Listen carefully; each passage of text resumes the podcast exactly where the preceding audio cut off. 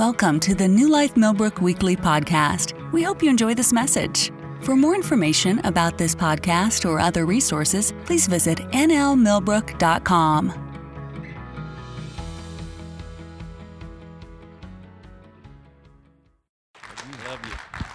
Glory to God. Hey, look at that. What do you like? Uh, he asked if you enjoyed praise and worship. I didn't get to see it. Raise your hand if you did. Many of you? Know what I, my overwhelming thought was as I was listening to you and your son sing? Andrew, right? Uh, Andrew. You know what I was thinking as I was listening to both of them sing? I was thinking this. I was thinking, isn't it wonderful to have people singing in church who actually can? Drop the mic. It's wonderful. So uh, if nobody has said anything to you, add a girl, add a boy. Uh, you know, you may come here on Sunday and wonder, will, will Cindy be here? Will Paul? Will the Smiths be there? You know what you never wonder when you come here? Will the praise and worship be anointed? You never wonder that. You know that. But that doesn't happen by accident. These people are here and they're here early and they're practicing and they spend time to get it right for you. Don't ever take for granted the gifts that God's put in your presence of people who can sing and play and do it under the glory of God. So you did a good job and you blessed me. It was wonderful. I'm so glad to be back here. Anybody here who's never heard me? Raise your hand if you've never heard me and you still don't know what to think of me. Nobody. Okay, cool. So you all know, so I won't spend a lot of time giving you etymology my life. Uh, suffice to say, I grew up in church. How many of you here grew up in church? My dad was a preacher.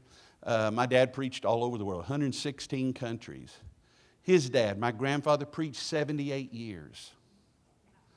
I say that sometimes and I still just can't imagine. I've preached 43 years and I'm thinking I'm just over halfway to what he did. 78 years. And he was married for 72 years, Ira, to the same woman. Drop the mic again. You know that's God.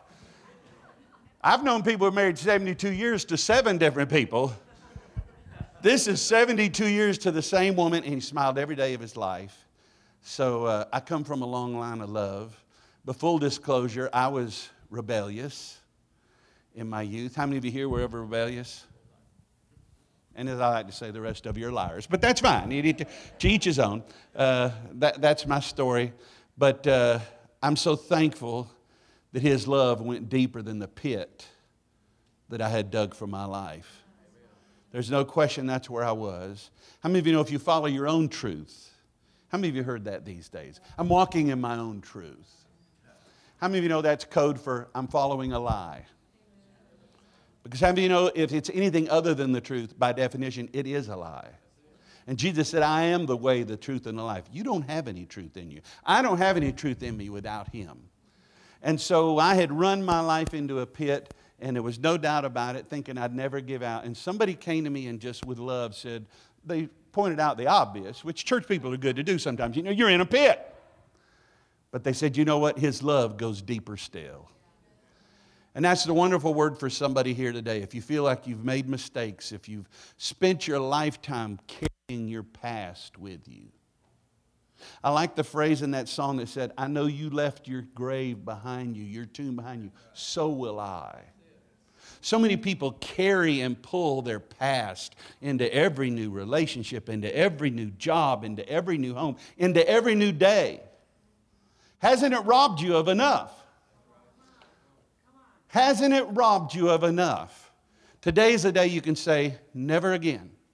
Never again. I will not allow the past to impact how I look at my future.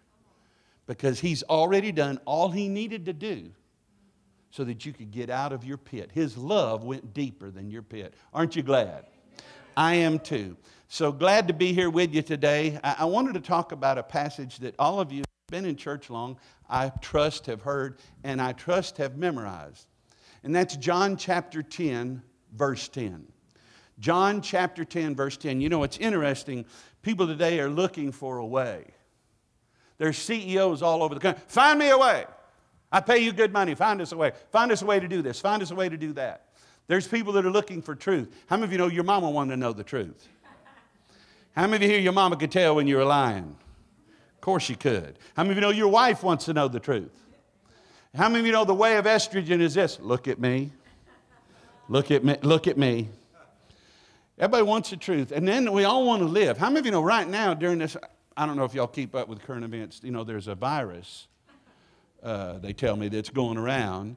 And people want to stay alive. Have you ever seen a time when people are more interested to stay alive than right now? And if you haven't, think about this. Have you ever seen a time when people were washing their hands? That's a joke, y'all. People, you know we want to stay alive. We're washing our hands. That's how serious we are about staying alive. If I'm in the restroom now and there's a guy in there don't wash his hands, I want to come out and go, hey, you didn't wash his hands. But how many of you know Jesus said, I'm all that? I'm the way you're looking for. I'm the truth you're looking for. And I'm the life that you're looking for. And so what he said to me resonates like never before. So if you look at John chapter 10, verse 10, the scripture says it's the thief that comes but to what? Steal, kill, and destroy. And then there's a semicolon. A semicolon. Who can tell me what, what uh, that piece of punctuation, a semicolon, what does that mean? Who here paid attention during language arts? Several of you did. You did? Uh, well, very impressive. Uh, you're the person I was looking for. So, what does a semicolon mean? It ties together two independent ideas, and it's noted by essentially a pause. The thief comes only to kill, steal, and destroy. Pause for effect. How many married men do I have here? How many brothers in the struggle? How many of you know, every one of you married men know it's what comes after the pause that's most important. Amen? You know it is. How many of you know estrogen are the masters of nonverbal communication? Every one of you here know the look. A couple of you are getting it right now. She speaks volumes just looking at you, and it's when she pauses. In the early years of my marriage, my wife would be talking to me and she would stop, and foolishly, I made a rookie mistake because I began to speak. And then she would look at me and go, Kim, I'm not done. I oh, oh. And of course, we're 40 years into this, and, and the truth be told, I'm still trying to determine yeah, is she done? Is, when will my time be here? But it's important to understand when there's a semicolon, and there's a pause that's tying together two thoughts. So he said, The thief comes only to kill, steal, and destroy. Pause for effect. But I've come that you might have what? And what's the Greek word there? Zoe, which means the God kind of life, everlasting life, abundant life. Now, this is one of the most important things Jesus ever said. To me, he summed up with this one sentence why he came. He came so that we could have abundant life, everlasting life, exceeding life, everything that you've been looking for. But how many of you know this wasn't a tweet? He didn't put this out on Instagram. He didn't stand up and say one sentence and sit down. If you look up there before that verse, you see a number. What is it? 10. What does that mean? That means this is the 10th sentence in a message. In fact, if you don't know what he said prior to this, you don't know the context. Everybody say context. Give me air quotes. Say context. If you don't do air quotes, you're out of the will of God. Everybody do context. Sir, don't make me come back there. Context. That's right. No, I'm talking about you. Do. Good. Context. That's right. How many of you know if you don't know the context in which he said, I've come that you might have life and life more abundantly, you don't know what he meant. Furthermore, how many of you know he didn't sit down when he said this sentence? There's more that followed. In fact, one time, it's been 15 years ago, I preached on this passage here at your church. And so I want to talk about that today from a different angle, but I want to point out to you this verse only means something. The abundant life only impacts your life if you know the context in which he spoke it. In fact, I'm going to say this to you, and I intend for it to be provocative. How many of you know just because you're born again does not guarantee you the more abundant life? Now, some of you are saying amen, and none in your head, and some of y'all kind of looking around like, do we believe that here? if you believe the Bible. But I will use your experience to prove to you that's true. How many of you here know somebody? They may not have been an abject healing, but, but how many of you know if you don't know Jesus, you're in the dark? Right? You have sin in your life that's been, been unredeemed, and so you, you, you're going to die and go to hell. And so you know this person who didn't know the Lord, then they heard the truth, they accepted it, their life changed, but they never really got plugged into church. And how many of you know you don't get plugged into church, eventually you'll fall away? And you know this person that did just that, and today their life may be even worse than when they first believed. If you've ever seen that, raise your hands. Virtually in here, including your pastors. I rest my case. They were born again, they're not living the abundant life. Because being born again does not guarantee you the more abundant life. There must be more to it than just this one sentence, and indeed there is. So we're going to look at John chapter 10, and we're going to begin with verse 1. We're going to begin the same way Jesus did when he said, I've come that you might have life and have it more abundantly. He began this way. He said, Very truly I tell you, Pharisees. Now, the King James says, Verily I say unto thee. He says, Very truly, anyone who does not enter the sheep pen by the gate, but climbs in by some other way is a thief and a robber. Now, let's just look at the beginning of this. Jesus says, Verily I say unto thee. What does that mean? He's saying, I'm not lying. Now, I have been in ministry 43 years. There's many times I taught on this and would read this verse and just go right on through. Before one day it dawned on me why would Jesus have to say, I'm not lying? Because how many of you know he's the only person who has ever walked the earth that didn't have to say that? How many of you here know somebody that if they say, I'm not lying, you know immediately she's lying? The old if your lips are moving deal. So, why did Jesus say it? He didn't just say it here. If you read the four Gospels, it's throughout his messages. He frequently began with this disclaimer I'm not lying. How many of you here have ever been so desperate to know something you ever you ask God? You know, desperate times, desperate measures. I wanted to know why did he say I'm not lying? How many of you know if you want to know anything, ask God, he'll tell you. And so I asked the Lord, I said, why would he say I'm not lying? He said, because of who he was talking to. Look who he says. Very truly, I tell you what? Religious leaders of the day. He knew, everybody look at me. He knew what he was getting ready to say to them was going to offend them, rattle the cage of their religiosity, their this is how we've always done it perspective. And so he told them in advance, guys, this is going to be shocking to you. It's going to offend some of you, but I'm not lying when I say this. He says, Anyone who does not enter the sheep pen by the gate, but climbs in by some other way, is a thief and a robber. So now we have foreshadowing that's pretty clear of what his subject matter is when he said, I've come that you might have life and life more abundantly. He was talking about shepherds and sheep. He was talking about shepherds and sheep. And more specifically, he said, Anyone who enters the sheep pen by some other way is a thief and a robber. Now, let me give you, I said context. Give me your quotes again. Context. Let me talk about the context. In these biblical times, you had shepherds who went around taking their sheep, always looking for new pasture to graze. They didn't have a home fence that they kept their sheep in. They moved around with them. And when they come to a city, there might be several shepherds who brought their flock to that particular city. Those cities would have a communal, if you would, sheep pen, wherein all these different shepherds would take their sheep and put them all into the fold. And when the time came and you were coming to get your sheep, you would come and you would come to the pen, to the gate to get your sheep. If you went in by some other way, if you tried to cut a hole, if you tried to open it up, if you tried to lift it up, Jesus saying, if you came in that way, you're a what? A thief and a robber. And he said, anyone who does it just that way is a thief and a robber. Look at verse 2. He said, Now, the one who enters by the gate is the shepherd of the sheep. In other words, he's going to come in properly. He's not trying to do this covertly. He's not trying to do this undercover. He's not trying to do this with ulterior means. He's straight up. He comes through the gate because he's a shepherd. Look at verse 3. He said, Now, the gatekeeper opens the gate for him, and the sheep listen to his voice. Let me talk about this. The gatekeeper. When you went to these cities where there was this communal pen, what they did was they would hire an individual who was the gatekeeper. The gatekeeper would stay with those sheep all night long. He would actually sleep at the threshold of that pen, the uh, gate rather, that took you in. He's the gatekeeper. That's his job.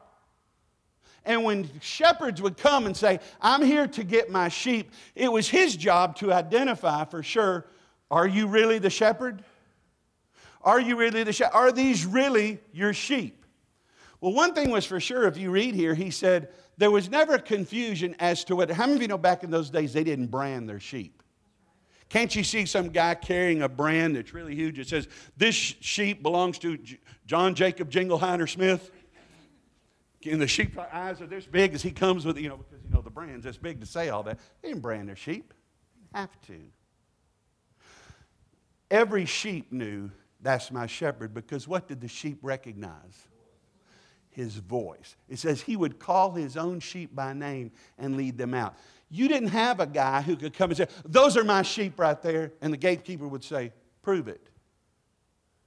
He didn't say, Well, well that one right here. That. He just said, Prove it. How do you prove it? He would call them by name. We see that in the next verse. Look at verse 4. When he has brought out all his own, he goes ahead of them, and the sheep follow him. Why? They know his voice. Anybody here raise sheep?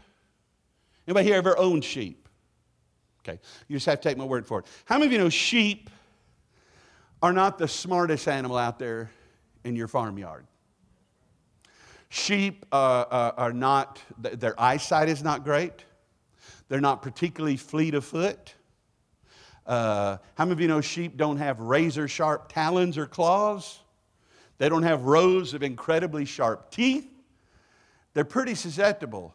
Uh, they're hard of hearing. Um, furthermore, how many of you know they stand in stark contrast no matter what their setting is? Right? I mean, they're white. How many of you know there's one word that's never been uttered in a large group of sheep? You know what that word is? Blend. They can't. No sheep have ever, just blend. They can't. They stand out in stark contrast. That makes them very susceptible.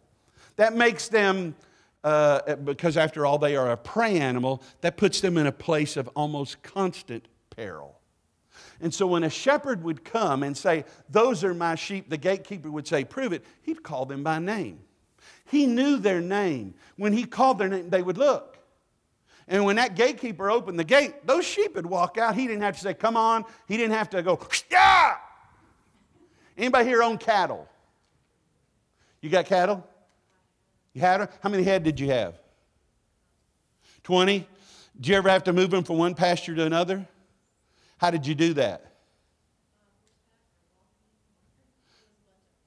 Yeah, and you know, it's kind of hard to do, but if, in the old school, they rode a horse. People who have large herds today will ride an ATV. But basically, if you're going to move cattle, how many of you know you got to get behind them?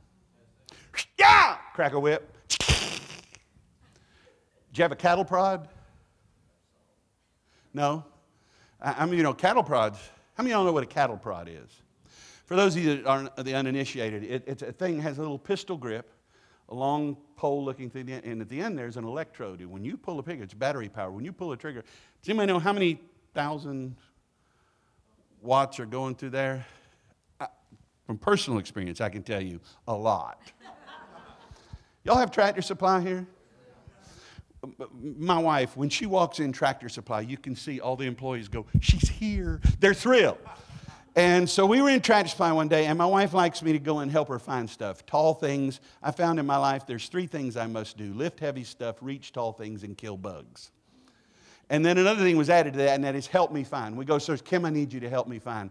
And so typically we would go look, and usually I'm looking up in the top up here, and she's looking down here. But I had looked on all the top. I don't remember what we were looking for, but I'd looked, and now I'm down to like her, and I'm looking down at the bottom thing. And if you've ever been in a Tractor Supply, how many of you know the aisles are probably 60 foot long? And so I'm down looking like this, and they're all connected together, metal shelving. And so I'm down looking. Now, unbeknownst to me, on the end cap of this aisle is a basket full of cattle prods. And amazingly, who would do this? Somebody had one of them in there that the electrodes were connected, meaning it was hot. In other words, when you pull the trigger, things are going to happen. And so I'm down and I'm, I'm looking for my wife at whatever it is that she needs. And our son, who's about eight or nine at the time, my wife swears to me she did not have any role in this whatsoever. I'm not convinced of it at all. He has that cattle prod and he comes over and accesses the part of me that's most convenient for him. He squeezes the trigger and puts it to my rear end. And when he did, I went forward. I mean, this thing's designed to move a 2,000 pound bull. I'm a big guy, I don't weigh that. And, and when he touched that to me, I boom, I went straight into that. Have you ever seen like the inside of a building when an earthquake is hit in California and you can see all the shelves that are waving like this? I thought the entire shut, and I knew it'll be pancake. When that one falls, it'll knock. The next one, I just immediately I saw the whole store collapsing like dominoes. And now I'm trying to catch it and hold it back. So if you're going to move cows, you have to get behind them. You drive them. How many of you know you can't do that with sheep? If you get behind sheep, go, yeah! What are they going to do? What? No. The only way you can move sheep, and you have to move sheep, is to lead them. And the way you lead them is you call them by name. And they know their name. And they know their shepherd's voice. And so when that shepherd would come to that communal pen, he didn't have to itemize and say, those seven and these two and those four and, and this green one. None of that. He would just say, Cindy, Paul, Tammy, I don't know what you name your sheep, Theodore, uh, they would come. Alvin, I was singing of the chipmunks actually. They would come and then he would lead them out. The only way you can move sheep is to lead them. You can't drive them. Shepherds have sheep, sheep have to have a shepherd. Say this to me I'm a sheep. How many of you know when Jesus taught on this, he wasn't there to teach that day on an ag lesson for everybody? He was using this as a parable to help people connect the dots. Who are the sheep in this story? Wave your hand and wave it like your goofy cousin would. Come on, wave it. Say, That'd be me. Let me hear everybody in this side of the room say, I'm a sheep. Sheep. Say it with enthusiasm. Let me hear y'all. Let me hear the sound booth. Ah, delighted to have you with us. Everybody in the room say it. That's right, you're a sheep. So in this story, you're a sheep. And sheep know their shepherd's voice. And all he has to do is call them by name, and they follow him. How many of you know? Well, let's look at the next verse, and, and I got some another point I'll make, but let's look at verse 5. It says, Now, they won't follow a stranger. In fact, what will they do when they hear a stranger? They'll run from him. Why is that? How many of you understand sheep are herbivores? Right? What is a herbivore? A herbivore is a plant eater. They eat grasses, they eat plants. As opposed to a carnivore, what does a carnivore eat? No, carnivores don't eat meat. Carnivores eat herbivores. Come on, y'all. You may not have known that. Herbivores know that. It is genetically inbred into every herbivore. Their number one motivation in life is not, let's eat. Their number one motivation in, uh, you know, move in life is, let's not be eaten. I'm serious.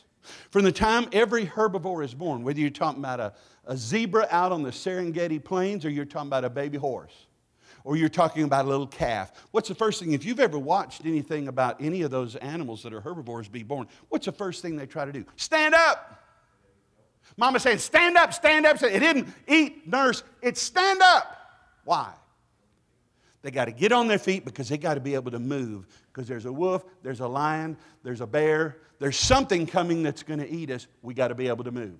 Get up, get up, get up, get up. That's what mama's saying. And she don't have to say it much because that's genetically in every herbivore. They don't want to be eaten. It's their number one motivation. That's right. Anybody here own horses? I know you guys have had horses. How many did y'all have? Five or six. If you've ever seen horses out in a pasture, if one of them hears a weird sound, what does it do? It looks. They're the best watchdogs in the world. My wife and I have had, we have horses and we've had dogs over the years, and they all got old at the same time. We had five dogs die within like three years because they all got to be 17, 18, 19, 20 years old. And now my watchdogs are my horses. I'm serious Because if I ever see my horses in a pasture doing this, I know there's something over there that's important. Their eye can see movement. How many of you know a horse has 350 degree vision?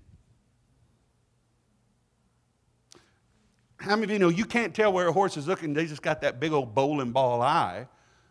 but how many of you know they have monocular and binocular vision at the same time? Let me hear you say, imagine that.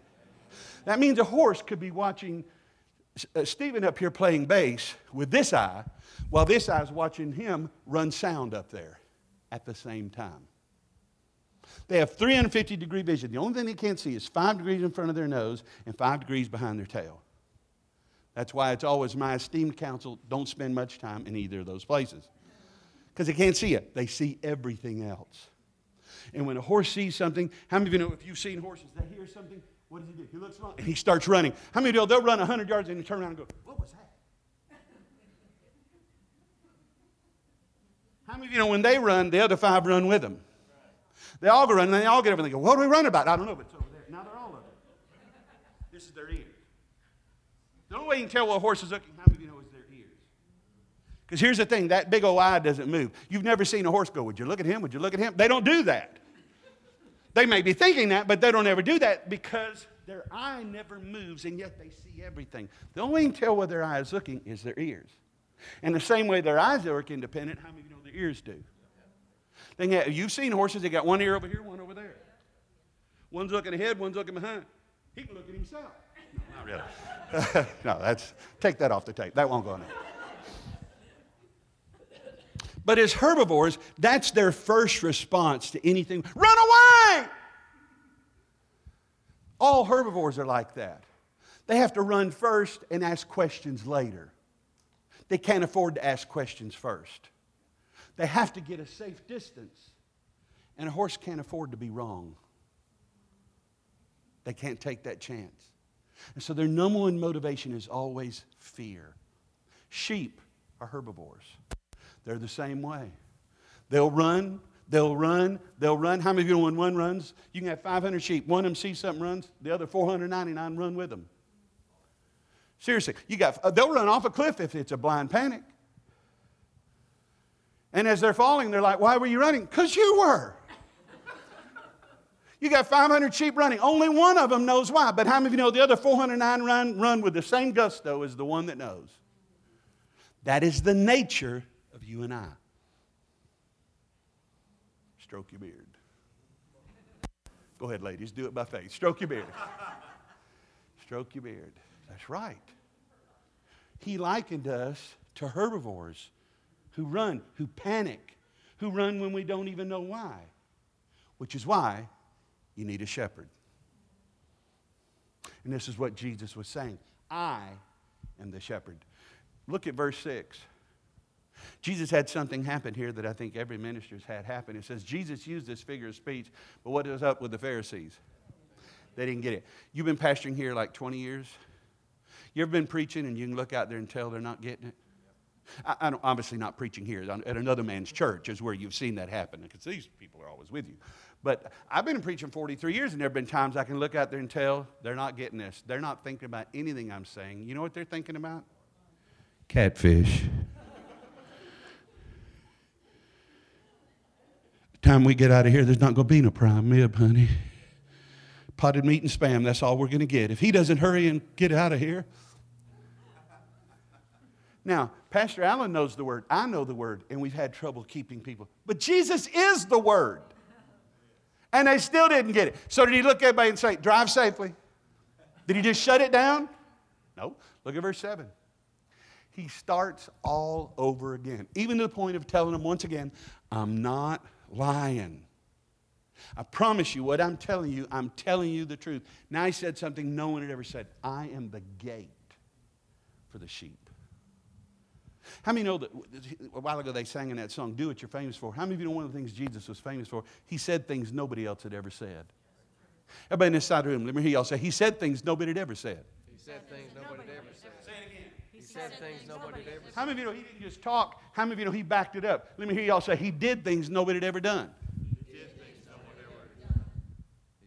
nobody had ever done. That's what he's famous for. He's famous for saying things no one had ever said and then doing things nobody had ever done. This is one of those things nobody had ever said. I am the gate for the sheep. Look at verse 8. He says, All who have come before me were what? They were the ones who tried to come to the communal pit and say, Those are my sheep. No, they're not. You're a thief and a robber. He said, The sheep didn't listen to them. Now, how many of you understand we're the sheep in this story? And so, what I want to submit to you today and actually ask in the form of a question everybody look at me. Everybody look at me. Let your eyes meet mine. As I scan the room and I make eye contact here with everybody in here, I want to ask you a question. You're a sheep, so who are you following? Because I drove five hours to tell you today if you're not following the shepherd, by definition, you're following another sheep. You follow, you're a sheep. Sheep don't lead, sheep follow.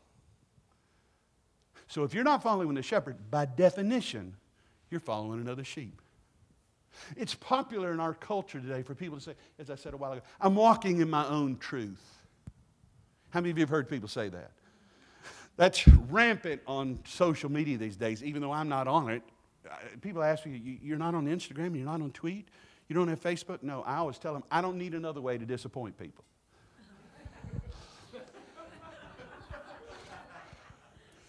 I'm already, you know, behind on voicemails and behind on text and behind on emails. And so I don't need another way to keep up. And so I just say no. But I know that's one of the things that's rampant in our culture today. Everybody's walking in their own truth.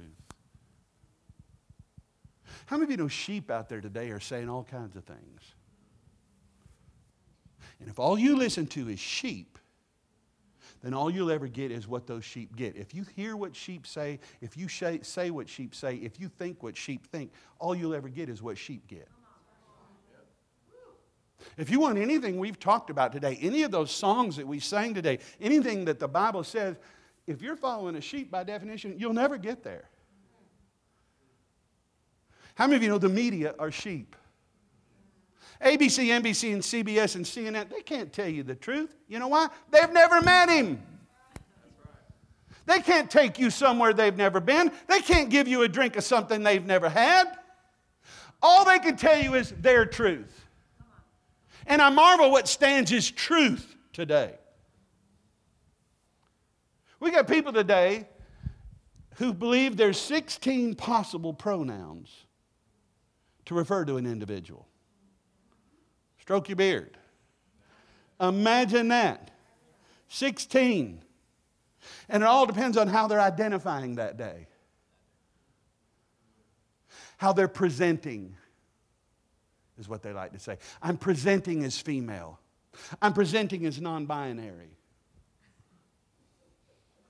Some of y'all going, Google that. What's non binary? Never, never heard that. Well, that's sheep speak. You won't find non binary anywhere in the scriptures. You know what you will find? It says, and he made them male and female. But all these people today try to act like, oh, no, no. Don't, they get offended if you use the wrong pronoun. I marvel that these same people that won't let you use the wrong or the right pronoun are the same people that tell you Christmas is just a holiday. Oh, they're quick on that. But don't use the wrong, don't call him him when he's a her. I mean, just because you put a dress on don't make you a woman?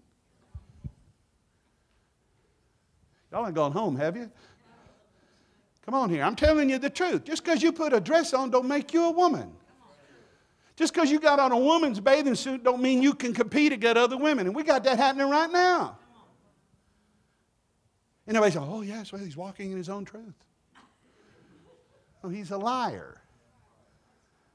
Well, no, don't tell me they get offended. I present, don't tell me who I am. Well, clearly you don't know. don't you marvel when you hear these people? I need to take a couple weeks off. I'm trying to find myself. I'm trying to get in touch with myself. I was want to ask him, out of curiosity, where are you going to look first?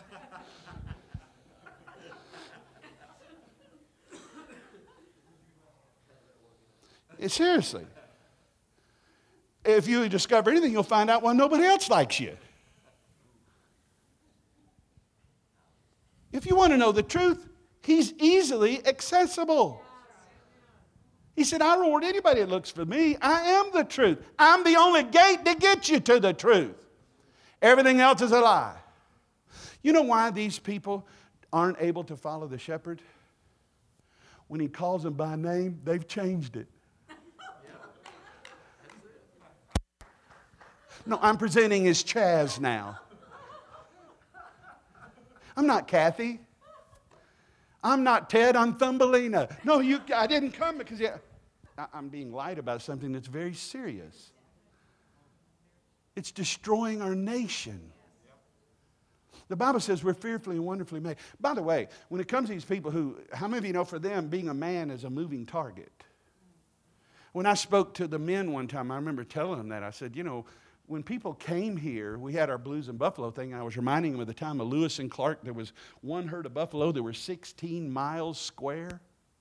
One herd of buffalo, 16 miles square. When they started moving with trampled trees, everything in its path. And those were the days when everybody wanted to come to America. Why? Go west, young man. America was a place where a man could be a man. What's America today? It's a place where a man can be a woman or a moving target. See, for all these people who tell you they, they're trying to decide how they identify, they're trying to find themselves. You know what? We can answer the question as who they are immediately, either while they're alive, the day they die, or 100 years after they die. You know how? DNA. DNA. It'll tell us whether you got male DNA or female DNA. You may have shot up female hormones, but just because you did and now you grow a beard, you don't, that don't make you a man. Let's be real. All of us in this room have seen a woman with beards. Quit being church people, y'all. We've all seen that. That's why there's all kind of products out there for women to lighten their mustache or to get rid of it. Just because you shoot up with hormones and you can grow a beard, that don't make you a man. Y'all don't shout me down just because I'm preaching good. I'm telling you straight up truth here. And this is the problem. We've got sheep who listen to what other sheep say. The Bible says you're fearfully and wonderfully made. Anybody here in the medical profession? You are? Uh, isn't it true that there's 262 bones in the human body?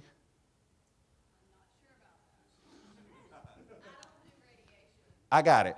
I, I believe that's true. And what's incredible, did you know you're born with more than that? Is he teasing? No, I'm serious. You're born, you're like, well, what happens to them?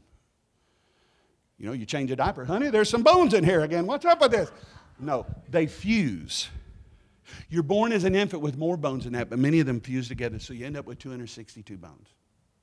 I read that if you took the entire circulatory system of an average human and you took all their veins, capillaries, and arteries, and you lined them up end to end, the average human has nearly 750,000 miles of blood vessels. Now, to give you a perspective, it's 250,000 miles around the earth at the equator. Three trips around the earth is in you right now. But there are sheep out there that want you to think that came from a bang. Seriously, you're like, a bang? Yeah. You're like, but I've got 750,000 miles. And they say, well, it's a, a big bang.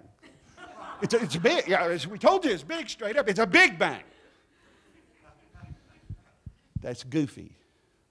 How many of you know sheep speak is always goofy? It's never related, but I'm walking in my own truth. That's a lie. If you're not following the shepherd, by definition, you're following other sheep. And here's something else. My wife and I have horses. We have a young horse. How many of you here get Susan's newsletter? Raise your hand if you get her newsletter. Just a few of you do. If you've read in there, we have a, baby horse. Uh, Ariel is his name. The story behind Ariel. Um, when he was born, the training barn where she would go to, we were there pretty much every week. We were there the day he was born. They have about 20 babies born there every year. He was the last one born, in other words, much later than all the others. And he was diminutive when he was born. In fact, everybody in the barn called him Tiny Tim. How many of y'all remember Tiny Tim? He's Tiny Tim.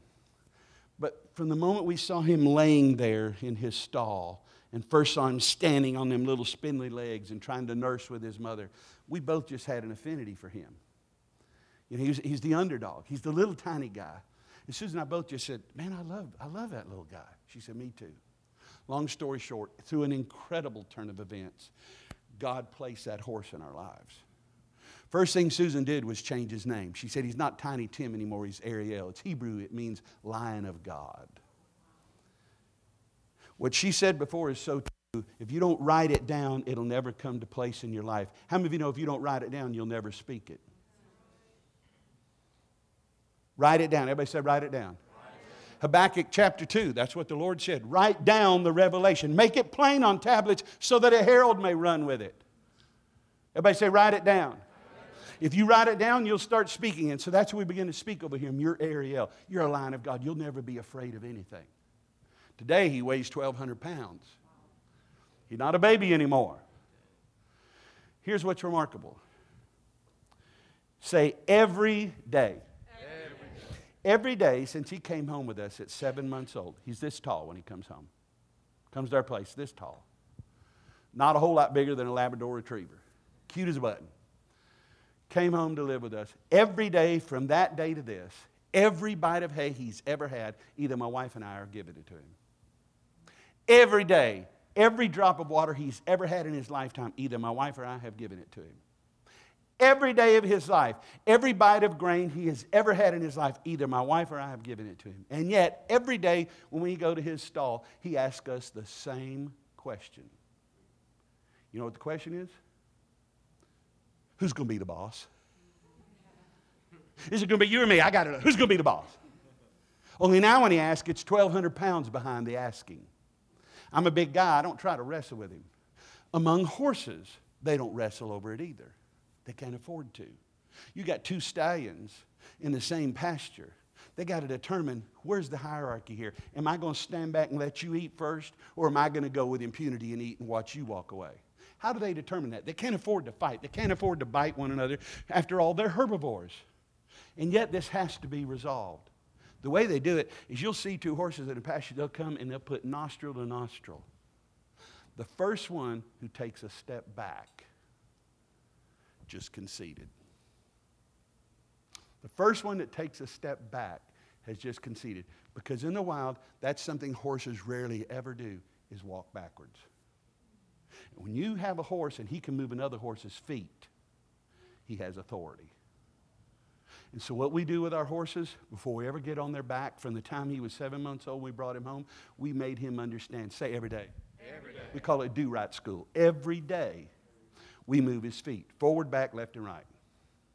So, whenever he asks me, he'll bow up, makes himself tall. I mean, his head, when he raises it, it's up here. And he tries to bow up and stick his chest out. I don't fight him. I make him move his feet. Before we ever give him food, and I walk into his stall, my wife and I, every day, say every day. Every day, we go to that stall. Before I ever open the gate, you know the first thing I say to him is, back up. back up. We've just settled again who the boss is. Of course, now when he's done eating, I go to take him out, he's going to ask me again. Who's going to be the boss? I move his feet. Back up. Move to the left, move to the right. Because if you can move somebody's feet, you have authority over them. That's what the shepherd is able to do with the sheep. He moves their feet with his mouth. How? He calls them by name. If you don't know his voice, you won't move your feet for the shepherd. He knows your name, but if you don't know his voice, you won't move. You know who you'll move for? Let me just say it to this way whoever moves your feet, that's who has authority over you. I'm going to give my own pause right here. Semicolon. I'm going to let you connect those two thoughts. Whoever is moving your feet, that's who has authority over you. We all like to think of ourselves as leaders. I'm a leader. No one tell me what to do. I preached in Nashville not long ago. There was a guy there that was the general contractor of what is now the tallest building in Nashville. Anybody been to Nashville? If you've been in Nashville, there's a big building. It's the AT&T building downtown. They call it the Bat Building because the top is that thing looks like the top of Batman's cave. They're building a building now taller than that. And this guy was in my meeting, and he's the general contractor. And I was teaching about authority, and he came up to me afterwards. He said, Brother Kim, I got to tell you something. He said, I love that message. He said, I wish everybody that works for me could have been there.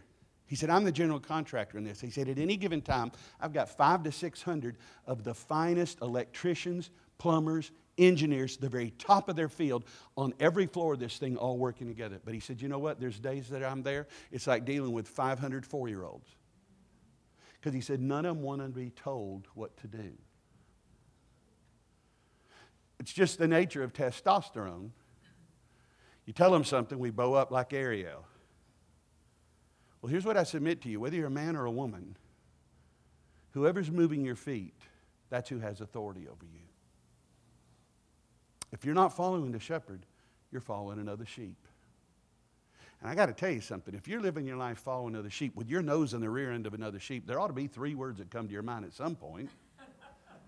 You know what they are? That ain't right.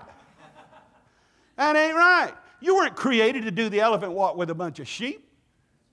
You were created to follow the shepherd. Look at the next verse, verse 9. He said, I am the gate, and whoever enters through me will be saved. They'll come in, they'll go out. What will they find? What's pasture? That's the first thought that we have is food. You know why? Because we're omnivores. Ira, I know you're like me, you're an omnivore. You know what omnivores eat? Anything. Anything. But a herbivore knows a pasture is not just food. Everybody look at me. Remember now, you've got a prey animal. You've got an animal that is eaten by other animals. So their number one thought, it is genetically ingrained to them when they're born, stand up, get up, get up. When you hear a sound, look, run, run away. So for them, a pasture is so much more than food. It's peace. It's security. You ever hear your horses do this? of course. They don't do that when they're fearful. They do that when they're going, it's all good. It's all good. My wife and I owe horses. When my wife leads them out or I lead them out and they get out there to their pasture, they don't pout, fences! Just when everything was looking good, fences. I'm tired of fences in my life. Horses never think that. They see a fence, they see pasture. Oh, it's all good. They just hang their head and start grazing. Because for them, a pasture is everything. Everything you've ever desired in your life is in the pasture only Jesus can lead you to. Not just food, everything. Your hopes, your dreams, your, your future, deliverance from your past, peace of mind, rest, comfort, confidence, all of that is found where? in your pasture.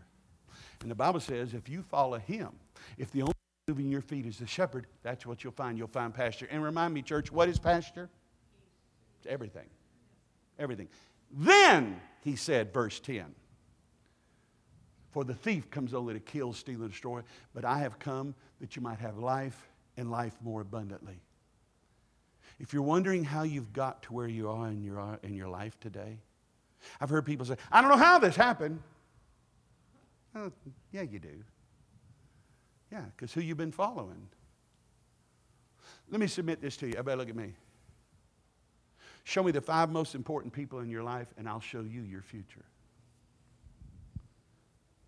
Show me the five most important people in your life. I'll show you your future because most likely those are the people who move your feet.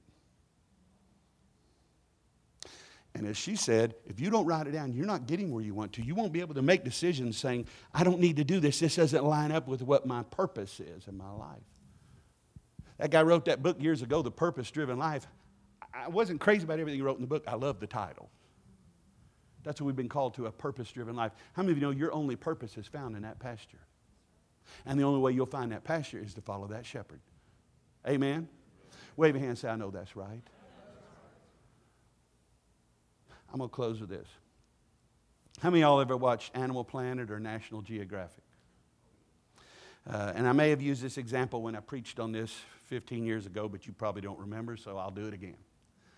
Uh, if you've ever watched National Geographic or Animal Planet, I bet you've watched lions hunting. How many you know that's compelling?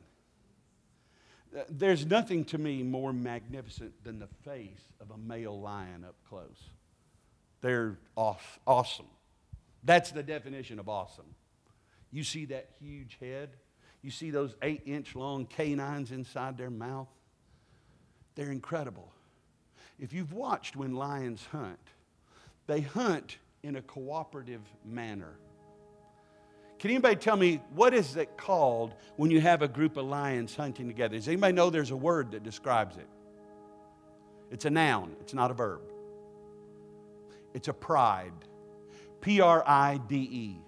A pride is how lions hunt. It's a group of lions. Can anybody tell me what's unique about the demographic of that pride? Who- said all females? Over here, you're right. It's all females. A pride of lions is all female lions hunting. There's not one male in the bunch. As my wife likes to point out to me, Kim, it's a cooperative. There's no room for testosterone. And so when they hunt, all these lions are circled around, say, a group of gazelles, Thomson's gazelles. How many of you know what a Thomson gazelle is? They all look, it's a deer that's a small diminutive deer common to Africa and the plains of the Serengeti. They all look identical. And so they surround those, those Thomson's gazelles. How many know the lion is the same color as that grass that's waving on the plains? And allows them to get close. They hunch right down on their bellies as they circle around those gazelles. But how many of you know the gazelles see them coming? The gazelle aren't completely, you know, fooled by this. They know. And as those lions get closer and closer, what you'll notice gazelles start doing is running and jumping. A gazelle runs and jumps, and, and they're saying, Look, I'm healthy. You don't want to have to chase me. I'm healthy. I eat Activia, and they go run and they jump. And they jump and they jump. Look at me, I'm healthy. Did you know that gazelles, if they have an injured gazelle, they'll tell Kim and ex- ex- move him out of the herd. Because basically what they're saying is, Joe, don't stand next to me. You got a bad leg. You're ringing the dinner bell for both of us. go stand over there. Go, I'm te- go stand over there. And that's basically what's happening. When they see those lions coming, they start running and jumping. I'm healthy. Look at me. But, but Joe, now, Joe, show him the leg, Joe. Show him your leg. Show him your leg. See, he's got a bad leg. You'll want Joe. Now, the Bible says our enemy is like that roaring lion. He's seeking whom he might devour. Now, if you were there and you were looking at that herd of gazelles, which of those gazelles, they all look identical. Which of those gazelles, raise your hand, don't just answer out loud, but which of those gazelles would a lion choose? If you watched the show before, you know. Raise your hand if you know. Yes, sir. An injured one. Excellent. Did you raise your hand? What? An injured one? Who else? Yes, sir. An immature one. Anybody else? One that's been outcast is not in the herd. Anybody else? How about an old one? You know, we got Joe who's got a bad leg, then we got Uncle Joe. Y'all remember Uncle Joe? Y'all remember that show, Petticoat Junction? There's Uncle Joe. He's moving kind of slow at the junction. Petticoat Junction. Yeah, but those lions, they know who they're going to pick. They're not going to pick Activia, boy. They're picking the one who's ostracized, who's immature, who's hurt, who's been injured. So, using that same rationale, if the lion, which we know to be the devil, came to new life, if he came right here, if he was here this morning and was trying to choose, which of you will he eat first? Well, then tell me, who would he choose? Come on, y'all, don't act like you got to think about it. You've already told me the ones who've been hurt at church, who've used that as an excuse to be ostracized. The one who's on the periphery and immature, they're here, but never really a part of anything. They don't come to the women's meeting, they don't come to the men's meeting. They've never seen this church at night, not from the inside. Yeah, it's pretty straight up. You've watched it illustrated. who the lion would choose first.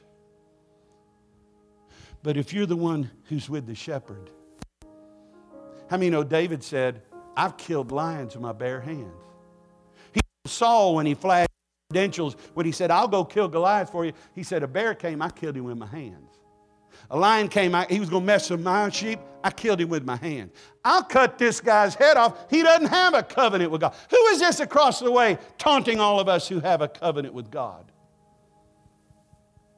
If you're with the shepherd, you have nothing to fear. Because he's going to lead you. And where is he going to lead you to? Pasture. And what's pasture, church? Everything. That is abundant life. The only way you have abundant life is you're following the shepherd. If you're not following the shepherd, you're following a sheep. Bow your heads, close your eyes.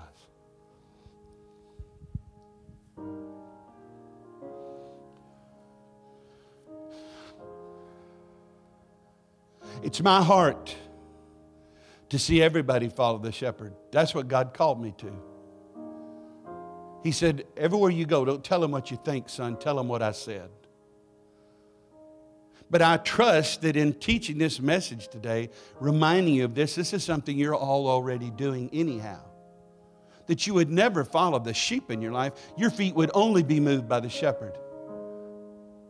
But the reason I minister this to you today is to be an exhortation. Pastor Allen and I were talking in his office earlier.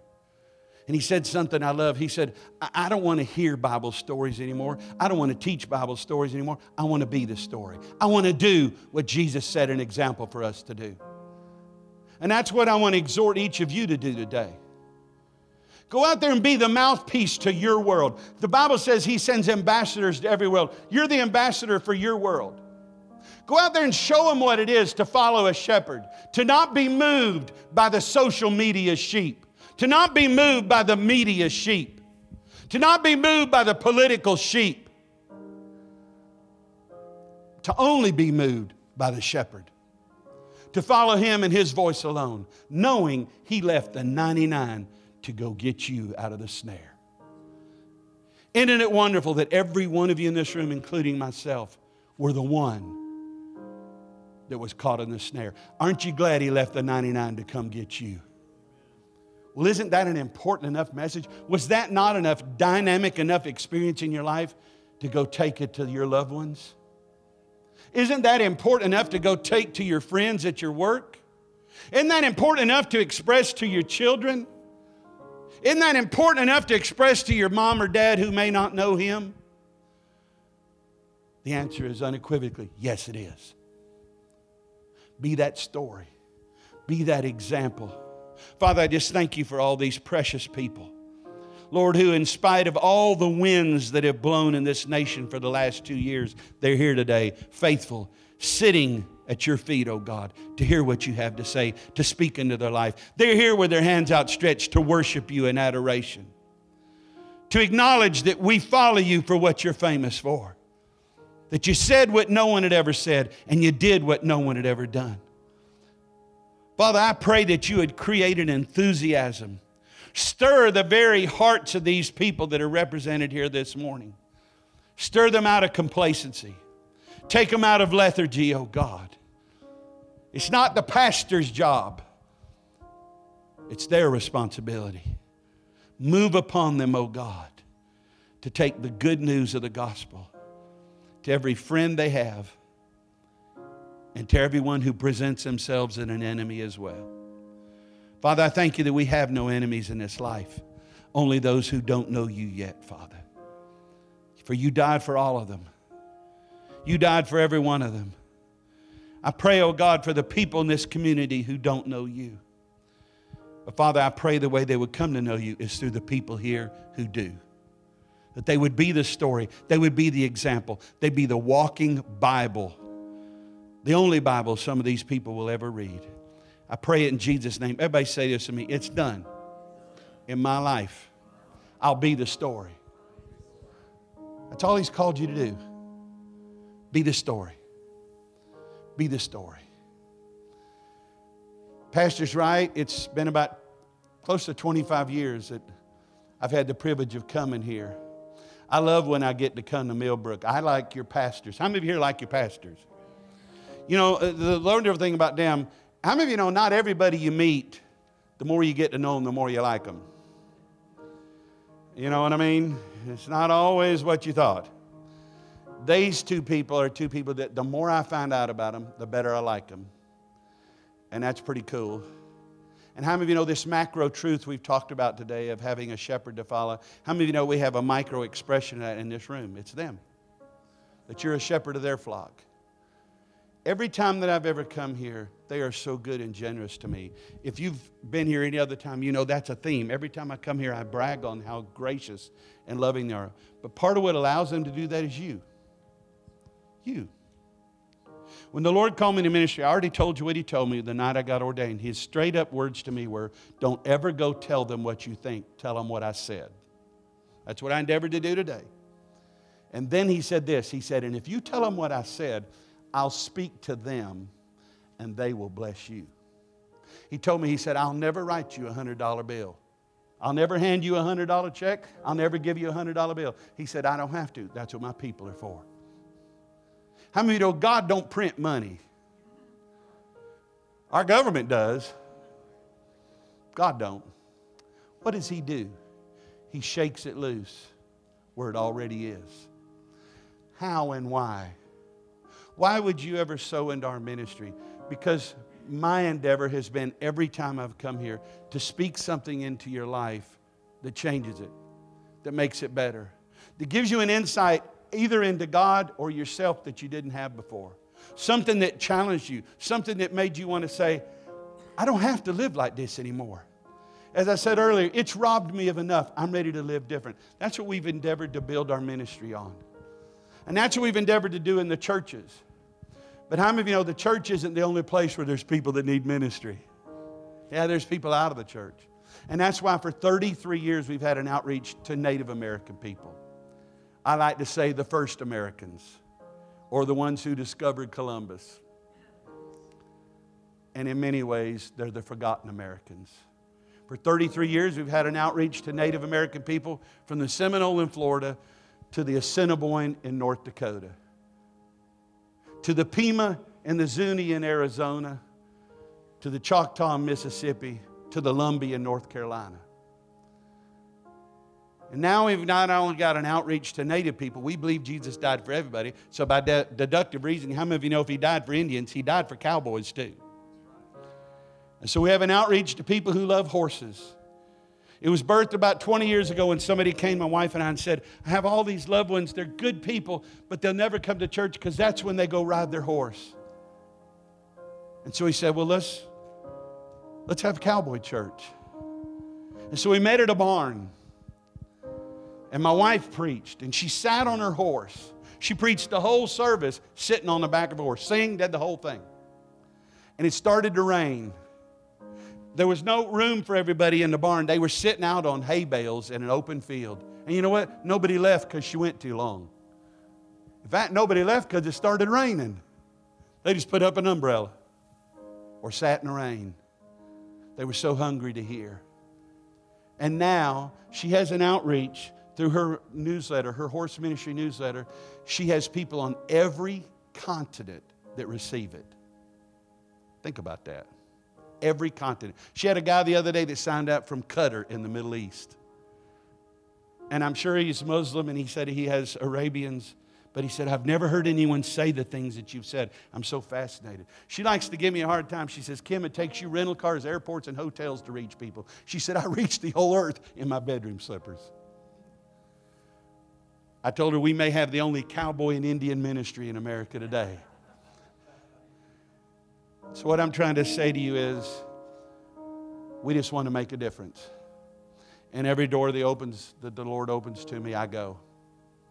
And I will tell you straight up that everywhere I've ever ministered for all these years, I've done it the same way I've come here, and that's with an offering. Your pastor will tell you I've never ever discussed money with him, not one time. I just come and come in faith, knowing that God moves. How many of you know His arm is not short? And so all I'm asking today is this. If anything, in, I've been coming nearly a quarter of a century, 25 years. If anything I've ever said has made a difference in your life, that's all I'm asking you to do today. Make a difference in mine. Amen. Come on, brother. Thank you for listening to our podcast. Have a great week.